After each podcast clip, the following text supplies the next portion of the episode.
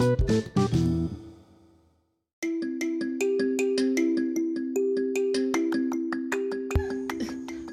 magandang magandang hapon po sa ating lahat. Ang topic po natin for this afternoon ay All the places to go, how will you know? God has placed before you an open door, what will you do? So this season, ito yung tipong napapatanong ka ng um, ewan, yung tipong mapapasagot ka na lang ng ewan ko, um, di ko sure eh. Ikaw ba? Pag-iisipan ko pa? Tsaka na. Huwag na natin pag-usapan yan. Ngayon, basahin po muna natin ang Revelation 3, 7 8. By the way, itong topic natin ngayon, ang author nito, ang author ng book na ito, ay si John Ortberg. Bali, siya yung, ito yung book na one of my favorite. Yeah! Kaya I want to share it to you. So, basahin na natin kung ano bang sinasabi ng Revelation 3.7-8. Sabi dito, Isulat mo para sa Anghel ng Church sa Philadelphia, ito ang sinasabi ng banal at totoo. Nasa kanya ang susi ni David at pag binuksan niya ang pinto, walang makakapagsara nun at pag sinara niya, walang makapagbubukas nun. Alam ko ang ginagawa mo. Alam kong di ka ganun kalakas, pero sinunod mo ang sinasabi ko at hindi mo ako dininay. Tingnan mo, nagbukas ako ng pinto sa harap mo at walang kahit sino makakapagsara niyan. Sabi dito, pintuan. So sa literature, madalas ang ibig sabihin niyan ay safety, sabihin, ah, nakalak yung pinto, safe ako sa mga, di ba, pagka sa bahay, sinasabi na magulang natin, ilak mo yung pinto ah, ang mo bubuksan pag ano. Tapos, sumunod, hiddenness, no one knows what goes on behind closed doors, di ba? Pagka kumakatok, oh, tagal, tagal, ano ba meron sa loob? So, di mo alam. Sumunod, rejection. So, madalas, kapag ka nare-reject tayo, ayaw sa atin, pinagsasaraduhan tayong pinto. Tapos, pwede rin ito yung place of safety. Pero, sa passage na binasa natin kanina, ang ibig sabihin ng open doors ay iba doon sa mga binanggit ko kanina. Ang open doors doon sabi dito ay boundless opportunities of unlimited chances to do something worthwhile of grand opening into a new unknown adventures of significant living. An open door is the great adventure of life because it means the possibility of being useful to God. So, isipin mo mga kapatid, mga ka-fire starter, ikaw ay isang adventurer, isa kang traveler dito sa mundong ito. So, let me ask a question again. How will you know if God placed door or open door in your face sa harapan mo? Paano pag binigyan ka ng open door ni Lord? How you respond? Sabi dito, God can open a door for anybody. Kung sino ka man, ano ka man, may open door si Lord para sa'yo. Huwag na kayong lalabas. Huwag na. Napapatanong ka ba? Na parang, Inside, ito na lang ba ang gagawin inside. ko for the rest of my Inside. life? Inside. Medyo, ayan. Parang, ito na lang ba ang routine ko everyday sa work, sa school? Um, siya na lang ba lagi ang nakakausap ko? Wala na bang iba? Ito yung mga panahong, ito yung season na nafe-feel natin na hindi tayo kontento kung, sa, kung nasaan tayong room. Kumbaga parang gusto ko lumabas. Parang gusto ko lumipat. Halimbawa, dun sa lilipatan mo, um, the salary was too low, um, mahal ng paglilipat ka ng bahay. Ay, mahal ng bahay doon. Paano pag yung careership mo, masyadong malaki? Parang, from president to cashier? Ha? Tapos, pwedeng ang mga makakasama mo doon ng mga tao ay weird. Ew. Ew talaga yun. Ooh, ganon. Sometimes, gusto natin ng proof para makapaglakbay tayo sa new path. Diba? Parang, eh, bago ako pumunta dyan, gusto ko, alam ko, alam ko na agad, ganon. Na parang gusto mo, everything would work out okay. Pero, sabi nga dito, sabi sa book ni John Ortberg, if proof is possible, faith is impossible.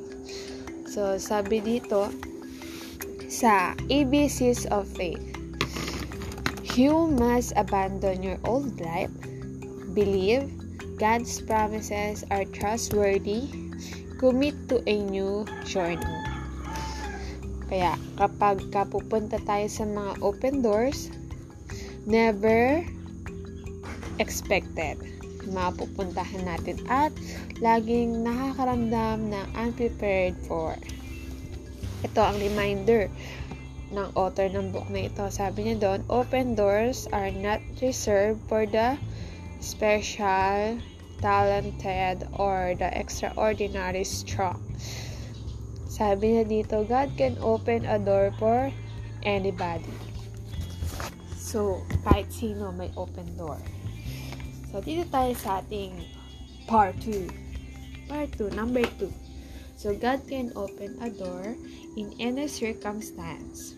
Sabi ni Frank, na-discover niya na ang pinto ay hindi lang basta physical, a door is a choice. Sabi dito na soul can leave fear and enter into courage, leave ignorance and enter into learning, leave hatred and enter into forgiveness. Sabi nga ng Colombian researcher na si Sheena, sabi niya doon na nakita niya sa kanya sa kanilang study na average ng mga tao ay nag-iisip ng 70 conscious decisions every day. So, lahat tayo may 70 conscious decision na ginagawa every day.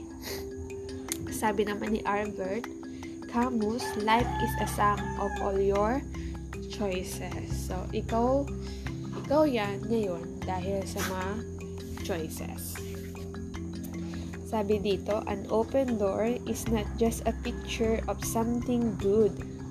It's involved a good that we do not yet fully know.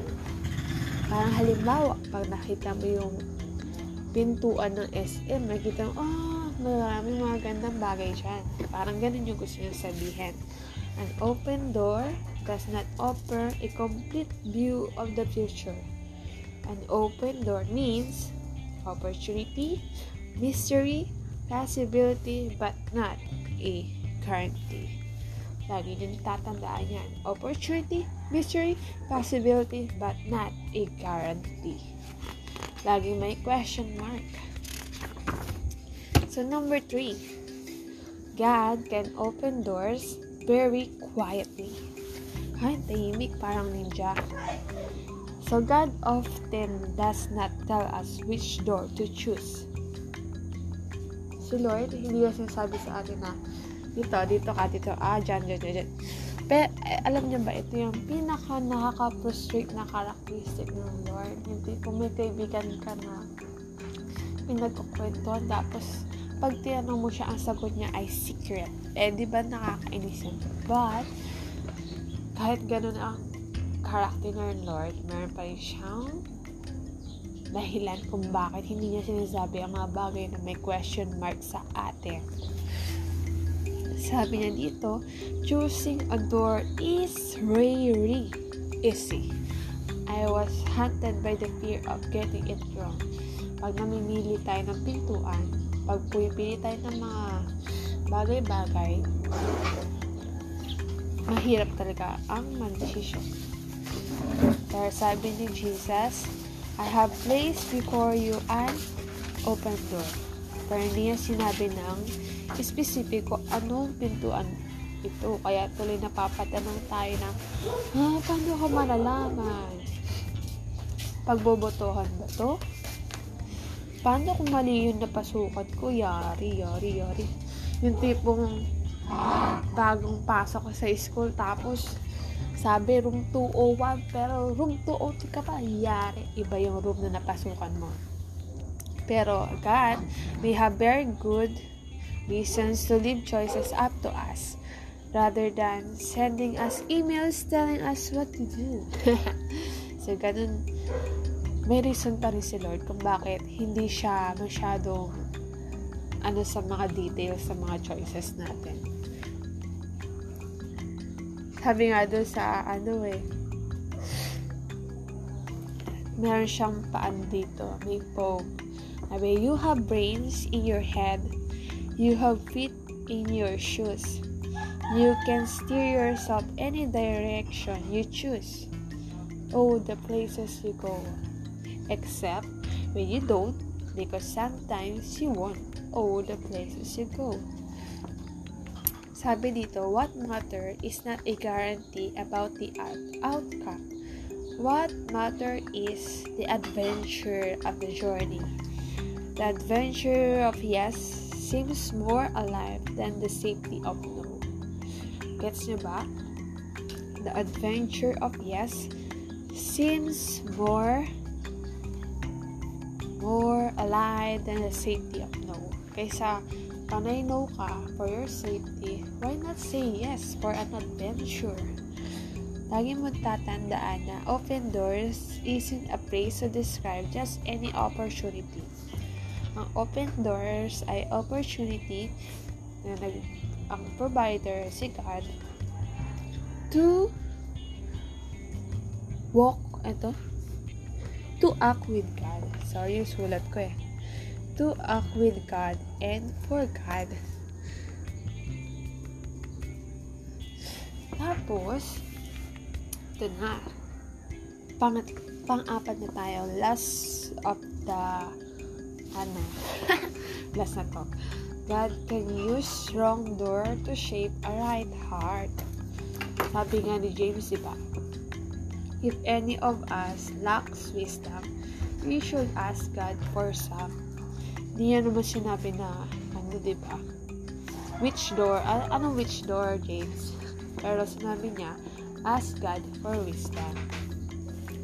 So, ang primary will ng Lord sa ating buhay ay hindi yung achievement na meron ka. Kaya huwag ka masyadong mag-focus sa achievement na gusto mong makamit. Kundi, ang main primary will ng Lord sa iyo ay kung anong person ka magiging. Hindi about sa job mo, hindi about sa kung saan ka nakatira, hindi rin about sa sinong pakakasal mo. God's primary will for your life is that you become a magnificent person in His image, somebody with the character of Jesus. Diba? Example, sa magulang natin. Pupun eh, would you want, ah, gusto mo ba yung anak mo, ano, sabi mo, ah, ito yung suot mong damit, ito yung makasalan mo, etc., etc., etc. So, the answer, syempre, is no, di ba? Hindi naman kasi sila robot. So, ang goal mo sa mga anak mo, kung magkakaroon ka man, ay maging great, magkaroon ng great character at good judgment. So, the only way for them to do that is to take a lot and lots and lots of decisions. At, syempre, hindi naman ibig sabihin na lahat ng decision mo ay tama. Pero, ang primary lesson para sa mga choices na pinili mo ay yung matuto ka. Matuto ka na pumili kung ano ang iyong gusto sa buhay. Siyempre, yung will din Lord sa iyong buhay. So, God's will for you will be I want you to decide. So, gusto ng Lord, ikaw mismo ang mag-decide para sa life mo. Kumbaga, siya lang ang guide mo. Parang ganito. Sinabi ng magulang mo, ah, sa tingin ko, ito yung masarap kainin. Sa tingin niya lang. Pero ikaw, ano bang gusto mo? Diba? Nasa iyo pa rin yung desisyon. So, because decision making is indispensable part of character's formation. Kaya ang dami nating choices dahil ay yung isang way para ma-form yung character natin. Eh, hindi mo kailangan matakot sa failure. Hindi mo rin kailangan matakot sa buhay. Dahil each moment is an opportunity to look for a door that opens up into God and His presence. Lagi mong tatandaan na God can use even what looks like the wrong door if you go through it with the right heart. Ang kailangan lang ng Lord is right heart in every door na papasukan mo. Even it is wrong, even it is right, basta ang kalaga, yung puso mo. Yung puso sumusunod sa Panginoon. Singa lang ako.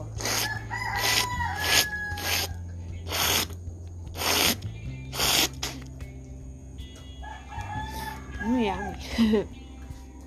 Dahil nga ang buhay natin ay puno ng mga pintuan. Yung tipong ang tanong mo, how do you choose wisely? What might God have next for you? How do you adapt to a changing environment? What's your next step? How do you know if this person is the one? What if you chose wrong? A room with no door is a prison. Tandaan yan. Prisoner ka if you don't have an open door. Pero sabi nga diba sa number one, God can open a door to anyone. Sabi dito, to fail to embrace the open door is to miss the work of God that He made for us to do. So kung may pinapagawa si Lord at hindi mo siya ginawa, well, well, at gusto mo naman ma-experience ng more of God sa buhay natin, lagi tayo mag-respond sa mga divine opportunity na binibigay niya sa atin. Every door you take means having something and arriving somewhere. Kaya naman lagi.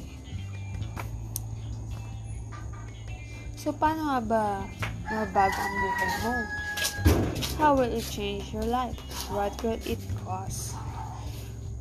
Sabi dito, every journey yours too will be filled with mystery and adventure and frustration and surprises.